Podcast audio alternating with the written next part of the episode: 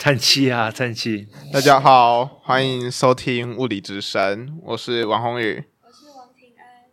我们今天邀请到了陈凯峰教授来当我们的来宾。好，好，大家好。那就如我们宏宇介绍，我是陈凯峰。那我我我介绍自己啊。那我的专那我是我是台大物理系的教授，然后呃。我的专长是高能实验物理，然后那就是说负责毁灭地球的那些人，然后没有，然 后就是会撞出黑洞的那种，对对，会撞出黑洞，然后会呃 会穿越时空，然后会把地球炸一个洞的那些人，这样子，对，非常非常不精确的介绍。那我们正式开始今天的访谈吗？对，访谈。嗯，好，我们第一个想问的是，就是。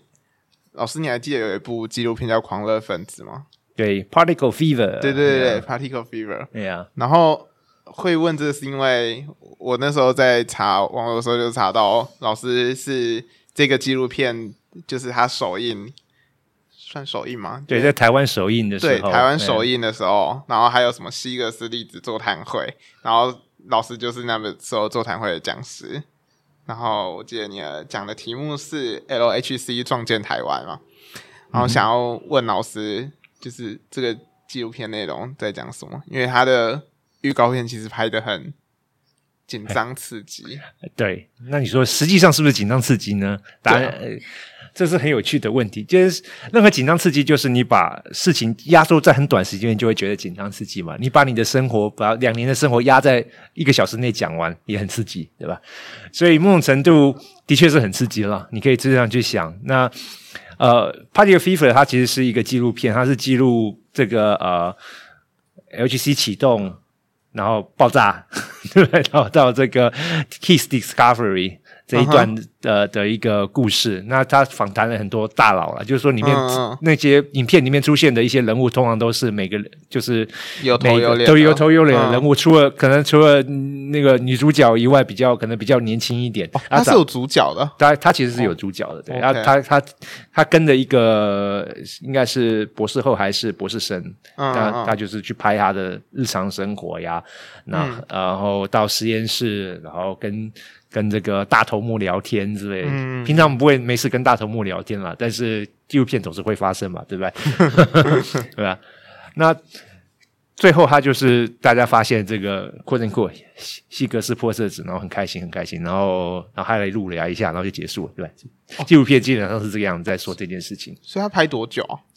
他纪录片是是大概是从他的记记录的方式，大概从零八诶零八年、零七年、零八年开始拍的、uh huh. 的东西都有，一直到一二年吧。因为 Discovery 宣告一、oh, 对还好，也没到真的很久，四四五年的时间，然后拍了，uh huh. 然后把它剪辑成这样一部片子。当然，预告片看起来非常的像电影、uh huh. 啊，纪录片实际，纪录片还不难看啦，其实不难看。对，其实也许应该找机会去看。你现在还现在可以租得到。就是去那个台湾有代理，那个其实可以租得到。因为其实狂热分子这个搜寻会搜到别的东西。对对对，你会呃会搜到怪东西。那如果你去看去租的话，是可以。我记得好像没有多少钱，你可以可以租来看这样。嗯嗯。物理拍成纪录片蛮蛮少见的。对啊，你不觉得大家都在拍那些呃什么星际效应？星际呃对，或者或应该说纯粹物理拍成纪录片不，或者拍成电影不多啦，嗯，对不对？比较多可能什么医啊，或什么医什么那医院白色巨塔那种感觉，对，对，对，对，我们这个是什么蓝蓝蓝色蓝色大棒子，不是 不是不是巨塔，是蓝色大环这样，对吧？刚刚有讲到那个希格斯玻色。呃，我之前有在就是呃网络上文章有看到说，呃，希格斯玻色子虽然就是暂时被确认的，但是呃有一部分的实验结果是不符合什么理论预测。那可以请老师就是简单讲一下这个不符合理论预测是怎么回事？呃，正确来讲应该是这样啦。呃，理论舆论预测的所谓的希格斯玻色子，是我们指的是标准模型底下的希格斯玻色子。嗯哼，那呃，很不幸的，或是很幸运的，现在的实验数据大概看起来都是导向标准模型的希格斯玻色子是对的。啊，比如说我们现在看到那一颗跟我们预测的这个呃。标准模型底下的希格斯波子的所有的特性都是符合的，包括它怎么衰变，怎么跟其他的粒子交互作用，它的本身的粒子的特性，它的 spin，它的 polarization whatever，你想得到的特性都跟那个标准模型预测是一样的。那也就是说，呃，那个可能一些不一样的地方的讯号越来越弱，这样子。哦、那那当然你会说，那就是就。这样就没了嘛？当然，其实有预测也是有很多的各式各样的的想法，就是说大家总是会希望说，呃，你发现一个就有二个嘛，对不对？或有更多的希格斯玻色子，或是什么东西，或是等等的各式各样的理由，那你就会想努努力的去找除了这一颗标准模型以外，希格斯玻色子以外的东西。嗯哼，所以大家还还是在努力的找除了它以外的东西。这样哦，所以那只是那个新闻，只是二零一三年的时候。一刚开始的时候，可能会有一些测量，可能有点不有点远嘛，对吧？你要把比较大，哦、对啊。如果你去比较刚刚一三一二年、一三年的那个希格斯玻色子的 peak，跟现在的 peak 是不能比的。现在是又大又漂亮又清楚，哦、那个时候是因为是实验数据的量还是有差啦，嗯，对吧？现在是那个时候的好几倍了，对啊。嗯、那在那个狂热分子那一部片啊，嗯、就是他预告片有讲，这跟什么宇宙的起源有关，嗯，就是你怎么看？还是他只是？噱头吗？I don't know。你说怎么去去诠释？跟他其实最简单的想法就是，呃，他赋予这些所谓的基础粒子的质，呃，基基本粒子的这些质量嘛，对吧？嗯嗯。那你说有关没关？当然是有关啦，因为你不能是，如果你把真的把这个东西拿掉的话，其实整个整个理论架构是会有问题的，所以你没办法拿掉它。嗯所以就是，所以某种程度，你必须要知道它，必须要找到它，而且它的所有的测量必须要知道，这样子，这样、嗯、你才有办法描述这个整个这个粒子物理的世界。嗯。那我要问一个单纯的问题，就是不会 放出来的那个粒子，你要怎么去测定它的刚刚老师讲的各项性质？嗯哼，对啊，就要靠所谓的侦测器。那通常应该是像希格斯玻色子这种东西，它有非常多的衰变嘛，它一下就死翘翘，然后就衰变成很多的东西。那你要做事情就是使用大型的侦测器，把它呃这些衰变出来的东西呢，把它的量动量能量把它量到，然后再把它加回去，这样子。那两可能都是几几微秒或是对，其它其实是非常快的东西，呃，就是说应该要拿一个 CMS 侦测器的照片，不过这个其实更无关啦，对吧？那这是真这这这个这这本书无关，但是它却用了这个 CMS 侦测器的照片，这是侦测器的照片。那这个是五层楼高的东西，嗯嗯，对。那它基本上是每一个层可以量到不同的资讯，它可能是动量或者是能量等等等的部分。那那你会说，呃，它多快呢？它基本上是，呃，LHC 的对撞是这样，它每二十五个 nanosecond 撞一次。那也就是说，你可以想象整个机器反应就是那么快，就是你二十五个 nanosecond 要能够 take 一次 data，对啊。那它是就是怎么确定收到的那个东西是同时的？就是因为你应该不会知道在哪里撞的，其实是知道的，对啊。哦，所以对，它可以测量，嗯、因为、嗯、因为因为某种程度。呃，这个机器设计来，它它当然比那个还快，对不对？嗯。你对撞那个是，它其实是这样，加速器一直在乱，可是里面的那个质子数，它其实是有个间距的，质子接近光速在跑，对不对？可是它有一个间距，它调整那个间距，使得这个质子跟质子对撞的频率大概就是这个四十个 Megahertz，就是二十五个 nanosecond 一次，对吧？那。质子质子数划过去之后不一定会撞到嘛，对吧？但是因为因为它是质子，那你又很密，所以基本上一定会有反应。也就是每一次这样插过去，它大概会有四十个反应，就四十颗质左右的质子会嘣这样会就有反应这样。那这是现在的数据，将来可能会变成两百，因为它更密更大。嗯，那就会那那就代表说你一定会有反应。那个那当然 particle 会飞出来，对不对？所以你就要设计一些装备在你的机器上，可以及时反应这些呃。大炸出来的例子是，你要不要把这个数据存下来？这哦，所以不是所有数据都会存下来，不会，因为你也可以算，这是不可能的，因为你可以很简单的做估计，四十、嗯、个 megahertz。那、嗯、其实我们基本上侦测器其实像一个相机，嗯，你可以想象说，你每二十五个奈奈 nanosecond 就照一张照片好了，嗯，这个大概一个 mega 就好。嗯、那你可以算一秒钟就是四十四十个 megahertz 的的 mega，嗯，那。你没有前前天下 data 一下就被你存满，你满你可能几天就比 Google 还要还要有拥有 更多的 data 了，所以是不可能的。所以其实你可以想象，其实就跟拍照一样啊，你拍照不是这样吗？你有一个观景窗，有没有？一直看着，一直看着观景窗，哎、嗯，这边有一个可爱的女孩，就把它拍下来，嗯，for example，对吧？对吧？或者是华仔，或是叶丹老公公都可以，看你喜欢拍什么，对吧？嗯，对，那就某种程度是是这样的一个味道，你就是看那些数据跑出来，就是你想要的东西，你再把它拍下来，记录下来，哦、否则你就 let it go 吧，让它流入你的机器，又流出你的机器，边耳边风啊，不是？所以会有人在看吗？当然不是人在看了，所以你要先设计好一些 criteria，、哦、对不对？对不对？对吧？没有，我们可以可以把你放在那边当做一个人工 CPU，然后看，哦、快快给我看，不看就怎么样？不不喂你咖啡这样。那我没有，就是现在提到，就这样，老师刚刚讲，就是他那这算这是什么机构？我都我这圣的那个呃，没有这个这一这一本书不是啦，我应该找个更好的那个的的东西来当做范例啦。就是说，只是说刚好有这个照片这样子。就是呃，老师在呃国外研究团队很大嘛，就是对啊，就是超级多的。圣圣是一个很大的机构，对啊，那一个实验一个实验这样一个实验，剩有四个大呃，应该说有七个实验在 HGC 的环上面，可能第八个、第九个很快就会出现了。那那里面有四个实验比较大，最大的两个实验，一个叫 CMS，一个叫做 Atlas，对吧？CMS 有没有？对，只是个只是酒瓶跟 跟 CMS 无关。有有铺梗。对对对，只是只是这个酒瓶跟那个实验一点关系都没有，就是三三个 葡萄定制款的。对对对，不是哦，只是这个名字刚好 match 了，所以当初这个是零零七年的时候，我就买了半打，然后跟学生讲说，我们只要写了一篇 paper，我们就开一瓶。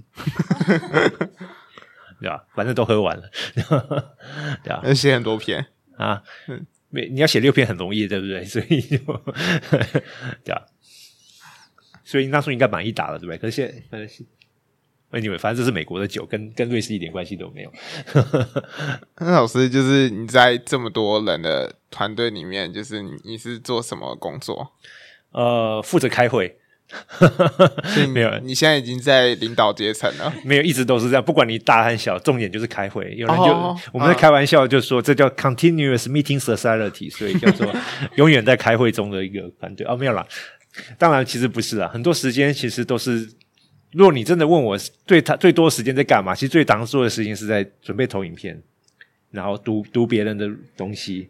很不幸的，这是最常见的事情。嗯、coding 的时间其实不太多，所以我都觉得那是奢侈的行为，对吧？哦，对啊，真正真的操刀，偶尔还是会真的操刀啦。但是但是比例已经随时间下降，这是一个残酷的事实，对吧？可能十年前的时候还比较认真，写更多的 code，现在就是渐渐渐渐下滑，对啊。现在就 meeting meeting 比写 code 来的多。那诶，老师的团队在你们整个 project 里面是扮演？呃，台大团队其实是台大团队不是只有我吧，对吧？因为我们有好多老师，对吧？嗯、我们我们很多人。那其实呃，台湾团队在整个 CMA 算是一个健全的团队。呃，对啊，真的，我们我们还蛮健全的。什么意思呢？就是说我们什么东西都能做一点。嗯、那也就是说，你真的要能够研发，我们可以研发，我们可以做硬体。可以做软体，嗯、我们可以做分析，嗯、可以写 paper，什么都可以都能做，所以我们是一个蛮健，算是健康型的啦。嗯、因为你知道，有些团队可能就是那个呃，专精那个专精某一些，嗯、那你可以说好听专精，可是代价就是他可能没有办法全部都能做一点这样子。嗯、所以我们算是一个蛮 OK 的团队。那我们有自己做我们的硬体，做硬体，也就是说，像这些机器是其实是可怜的博士生哦，还有工程师做出来的，对不对？所以你不是你不是。就是高能实验有个特色，就是你没有办法去买那些机器，嗯，就是你不可能跑去跟人家公司说，来吧，来一台对撞机，嗯，这是不可能的事情。所以你能做的事情就是跟他订零件，然后你自己开始焊啊做啊。但不行，现在是没有什么焊了。但是问题就是说，零件要自己做，机器要自己做，嗯，然后做完了机器之后，你后端的那些 surface 所谓的软体全部都要自己写，对吧？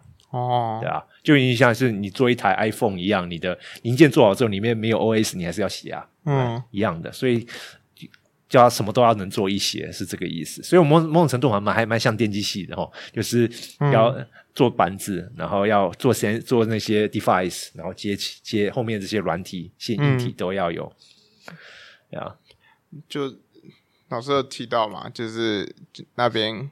感觉就是要做很多别人没做过的，可能要自己自己去尝试做。对，就想到那样万维网就在那边诞生了嘛，就据 Wiki 上所说，所说 Triple W 诞生，对，对，对，是的。就是当当年那个诞生的那个那个实验室，非常看起来非常破旧了。那他门口还贴了一个金色的牌子，写着意思是 Where Triple W born，Web was born here，这样子对啊，对啊，那个还在，它是一个木木头的墙壁，然后应该应该是木头吧，就就木头的门，然后旁边有一个，反正就是一个很看起来很不起眼的一个角落，在在实验室里面，一个非常老的 building。那现在还有像这样子这种划时代的技术吗？应该这样说，现在很应该很可能很难这样子做嘛，对不对？应该说。当初在设计 Triple W 的时候，当然也不是为了那个，为了大家这样子使用嘛。不过反正 turns out to be 非常方便，对吧？嗯、就说某种程度，和大家现在现以前人说不读书，三日不读书面目可憎，现在你是三天不上网是不可能的事情，对吧？嗯、不知不知道是面目可憎还是什么，反正就是无法三天不上网，对吧？所以我觉得这影响是很大的。那但是它影响大，并不是物理本身，而是它这个刚好这个。资讯资讯的这个需求嘛，资讯发展的需求。嗯、那其实你说摄影有很多奇怪，它有些东西其实是还蛮 pioneer。另外一东西可能很少人提到，它的一些的 pioneer 就是，其实就是电容式触控荧幕。它很早已经很早，一九七零年代、一九八零年就已经在实验室上使用电容式的触控荧幕。为什么？就是就是你需要有那个。操控面板嘛，就因为像你现在、哦、现在你那个早期的那个 iPad 或者 iPhone 的那个荧幕，就是那种、嗯、那种触电容式的触控荧幕，嗯、你不用笔去戳嘛。嗯，古早触控荧幕也是要有一个尖的硬的东西去戳的。哦、然后电容式就是你用手摸就可以，这样。所以那边很早就在发现，很很早就在用这种东西在在操控机器，对吧？对吧？但是这个并没有变变成那种。用的很多了，大现在大家都在用，只是你没有没有体会到说，它可能是很早最早最早的一批人一批人在用，对这样，因为并不是并毕毕竟不是他的发明嘛，只是说反正就是用了。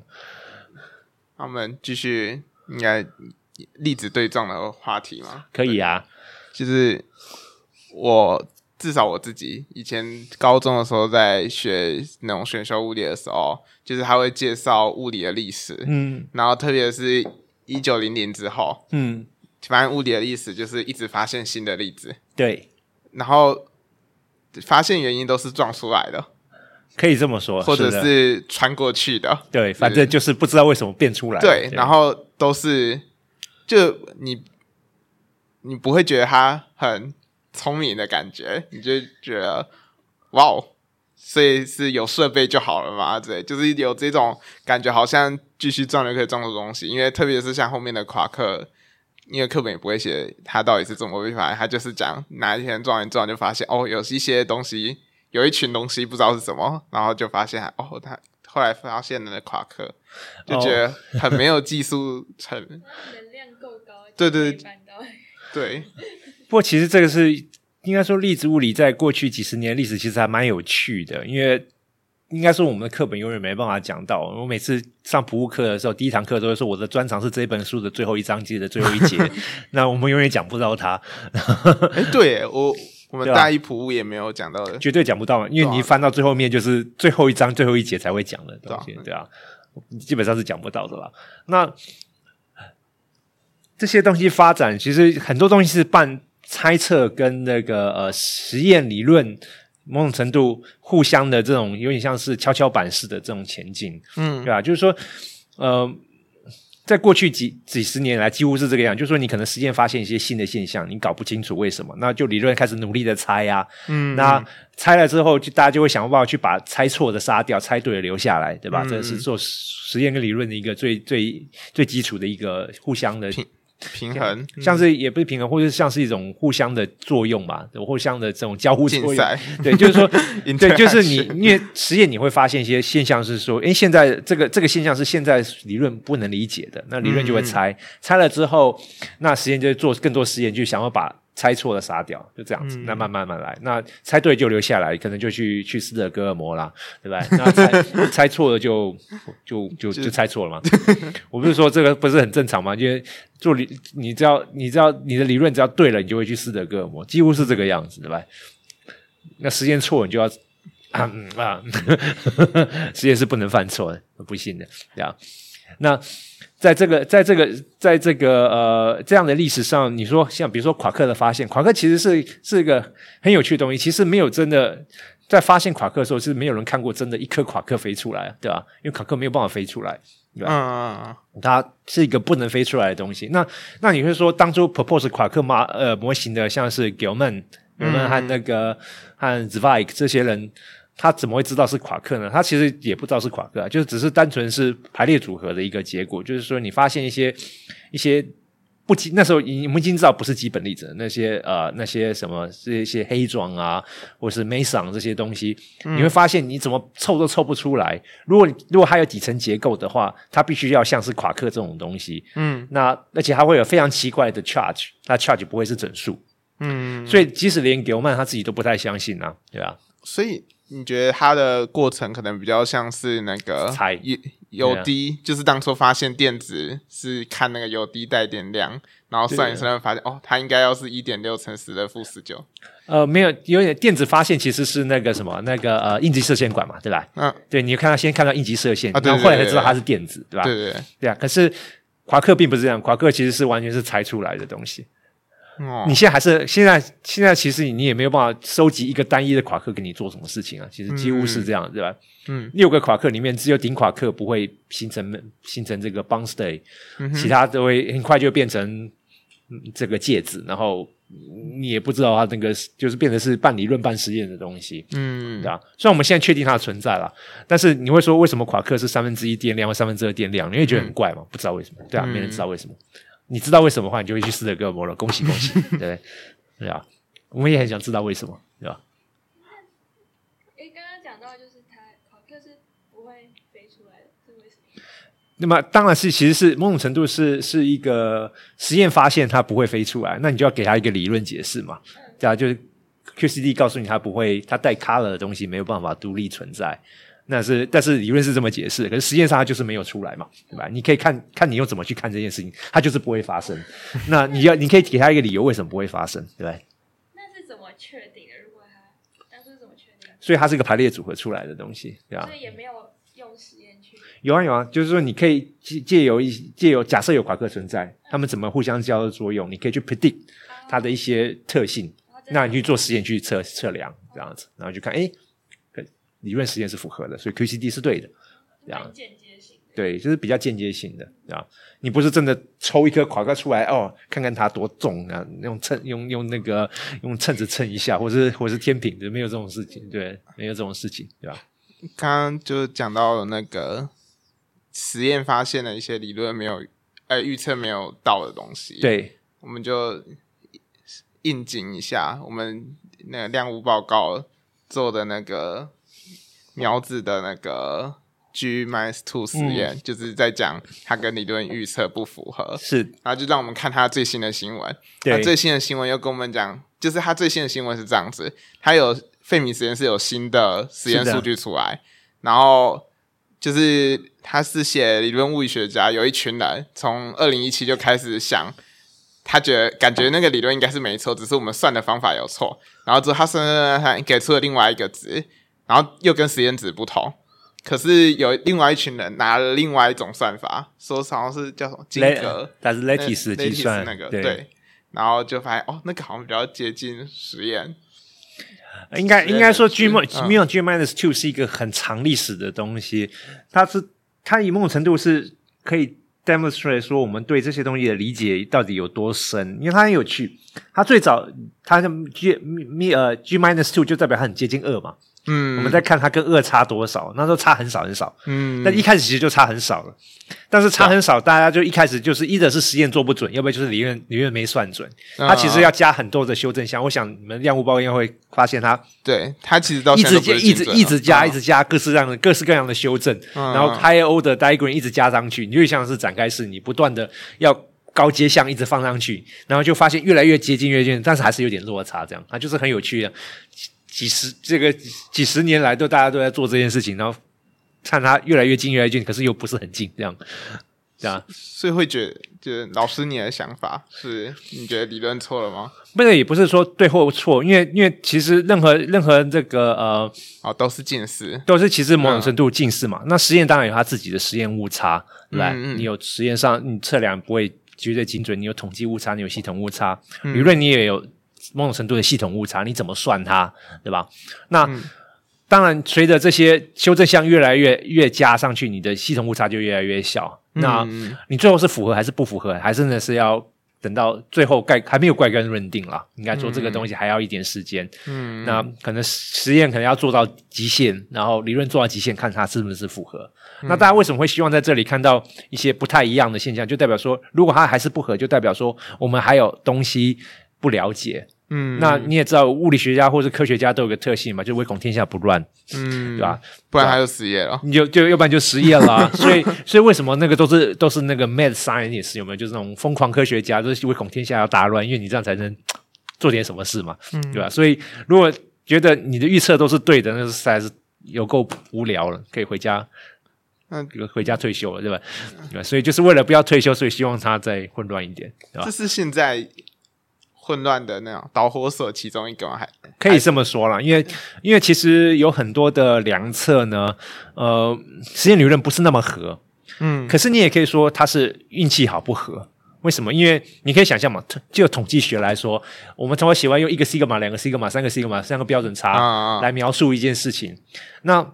你总是会有足够，你只要做足够多的实验，总是会有几个实验跟预测不合吧？嗯，根据自然的统计，总是会有不合的，嗯，对吧？怎么可能所有的东西都合？那一定一定有错，对吧？嗯、所以其实一定会有些东西不合。可是你的不合是真的不合呢，还是只是你运气不好所以不合？要看，嗯、对吧？嗯，因为你做物理学要做那么多实验，对吧？各式各样的测量，几千种测量，对吧？嗯、那有任何一个不合是是会发生的。那只是说，是真的还是假的？要花时间啊。我刚想一个比较额外的问题，又又回到那个实验机，好，这这台那个大型机器上。对，因为我在想，你刚刚讲说，就他一直在做实验嘛，对，就是每个那一秒就每几个机对，就再撞一次。然后我就想，因为它这么大巨型的结构，它在开发就开发那么久，那后面维护。就是会不会其实维护的时间超级多？会啊，就我不知道它的维护跟实际执行的时候，大概维护大概要三分之一的时间在维护。哦，那那其实好像比想象中的少一点。呃，CMS 实验呃刚过三十岁周周年，我我十二月的时候在在在瑞士，我们刚好替他庆祝三十岁生日。对，我们有个非常小的蛋糕，我没有想到为什么为什么那个它不是五层楼吗？对，可是蛋糕只有这么大一个。然后每个人这样吃一小块，意思意思，好了，有吃到蛋糕了，这样。对啊，对啊，他们说你要既然都三十周年，为什么那么小？不然那是我自己说的，那个、对啊，我可以可以等一下可以给大家看那个我们的蛋糕的照片，好小一个，然后 庆祝三十周年生，然后就请了一些那个当初创创始元老来给一些演讲，这样。那真的很老哎。对啊，他就没有演讲，就找那个创始元老到最新的一代来讲这个发展的历史，当初发生什么事情，怎么去设计出来的，然后。因为，因为他当然当当初也不是蹦出来的啊，其实当初是好几个计划，然后慢慢慢慢合并合并，出来的，嗯、对啊。那呃，当然很多时间是在维护，而且在升还要再升级，它机器是会打坏的，对吧？嗯。所以其实现在的运行的机器跟一开始已经是不一样，已经完全不很多东西都不一样了，嗯、零件也都换过了很多轮了，对吧？对吧？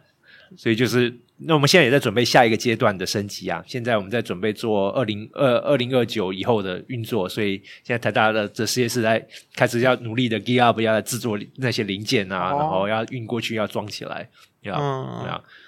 而且某种程度，这个侦测器里面细材料用的非常多，细晶片用的非常多，所以就大量的这个细的 sensor，是不是？你就想象大量的这些那种高密度的 sensor 放在里面这样子，嗯，对啊，然后。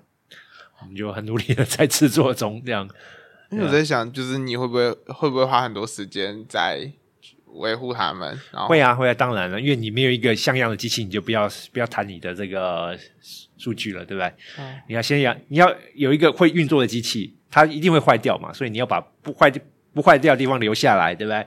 然后你要校正它，嗯，对不对？然后要那校正你包括你量到的能量跟真的是不是不一样？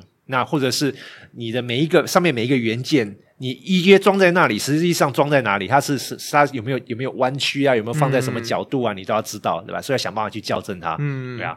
那怎么校正？你就看，比如说宇宙射线打穿这些电子元件，这些元件你会知道它们是串成一线的，可以连起来的。你就可以根据那个位置微调你的这个元件，使得那个宇宙射线可以一口气穿过去。你看着看起来是真，就是虚拟上是穿起来的这样子。因为你装上去，你不是人装的嘛，它总是会有点微妙的差别，你不可能到麦狂级的，是吧？嗯。事实上，那时候在做的时候，像它一个一个 silicon sensor 大概就像这样子嘛。那是，但是它有可能那个，可能因为因为它是它是机械，所以它可能会扭曲，或是或是或是或是弯曲变得弧形的，嗯、你就要去计算它到底有没有变形。哦。对啊，所以其实很多细节要做的，要要确定它是。好好乖乖待在它正确的地方，然后给你正确的讯号，这样。那有这些东西，你才会看到后面的那些 particle 的例子，然后去把其他的背光剪掉啊，什么东西的，你才得到你哦一个漂亮的 peak。那后面做的工作当然是很多的，嗯，又不是说那个呃机器在那里按个钮，砰，我就得到一个 peak，然后可以就就可以去斯德哥尔摩，没这么好的事情，对吧？那那老师的时间。就是我不知道老师你现在还会自己下去做吗？我现在比较久，很久没没有好好的下去做，这其实不太应该了，对吧？我必须要承认说，我觉得应该要尽可能的维持在前线，不过这是没有办法，就是你最后还是会渐渐的分工，就是说，嗯，你虽然虽然我也是做了这些。呃，不应该说每个人做的事情不太一样，就是说我可能比较，因为我比较偏软体类，嗯、所以我多半都是像 data processing 啊，或者是什么有 data 拉进来怎么分类啊，干嘛这做我做了非常多年这些东西，嗯、对，怎么把这些资料处理啊、分流啊什么东西。那有些人可能比较专注在制作零件，嗯，专注在校正或什么。嗯，那当然，大家都会最后都会 involve 在一些这种所谓的分析上面，就是看到最后的数据，得到这些 particle 的 form momentum，然后怎么去把它得到你要的那些东西，还是有很多事情要做的。那有就是因为数据量这么大，有就是发展怎样的技术去处理这些？哦、呃，某种程度你就可以想象说。就像刚刚提到嘛，Triple W 就是一个分享资讯的。那现在现在 CERN 的做法，它是是一个我们叫做网格呃呃网格电脑，所以说 Grid Computing。嗯嗯，它的做法是这样子，它跟云端其实某种程度是反过来。云端电脑实际是你是在一个地方，你有集中机房，对吧，把资料全部都在那里处理，嗯？像 Google 的 Cloud 或者什么这种。那网 Grid Computing 的概念其实某种是反过来，因为它没有一个地方可以 host 这么多 data，所以做法就是全世界。每一个希望参与这个实验的人都想办法建一个不用那么大的 computing 机房，嗯，那要很大才是，不不用很大还是不行，对，要够大。但是你没有，你不用一个地方就能够做所有事情，就每个地方都做不同的事情，嗯、没有关系。那他把你串起来，用网络串起来，嗯、那对撞资料在最短的时间内就送到全世界去处理。嗯，那你写，就你想，你有时候想想也蛮帅。你就写个城市，按个 submit 出去，他可能就叫 job 就在全世界流。你可能有一万个电脑在帮你 serve，只是那个电电脑可能在美国、在欧洲、在在亚洲、在三会，你都不知道。嗯啊、呃，知道了，其实就是有个大列表说，哦、我的城市在哪里跑。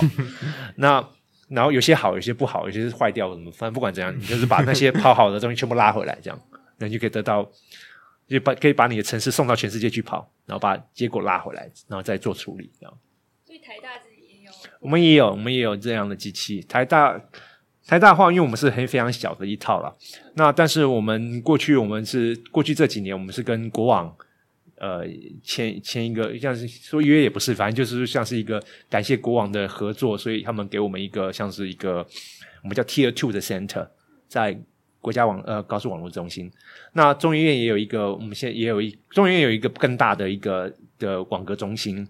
那它本来是做 Tier One，那可能反正它现在它也 serve 很多人了，所以某种程度呃我们也会在那边有一个像是合作，就建一个比较呃等级比较低，可是可能更大一点点的，就是。